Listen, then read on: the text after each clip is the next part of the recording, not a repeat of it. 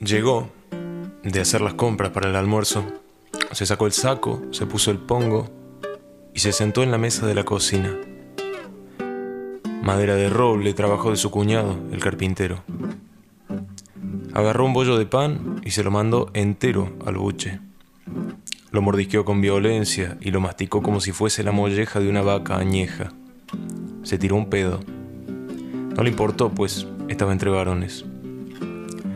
Su hijo, el cabeza de zapallo, le gritó que era un cochino insoportable. Él no le contestó un coño.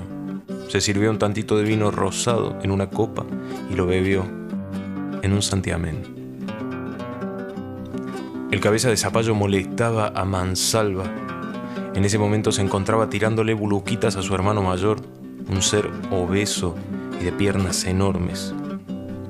Separó a sus hijos cuando estos se fueron a las manos y le metió un chirlo en el culo a cada uno. Miró la hora y era la una, la puta una. Debía ir a trabajar para pagar la hidrolavadora.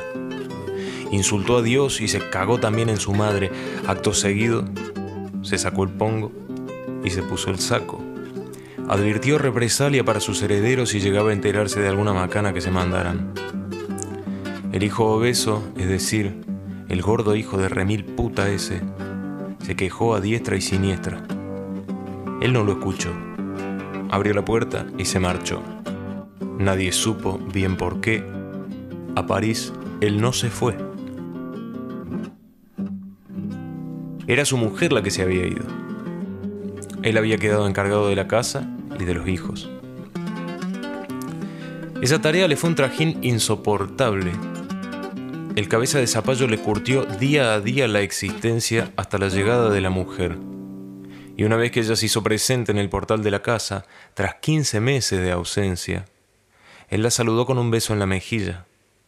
Sin darle explicaciones, se largó, abandonando a su familia para siempre.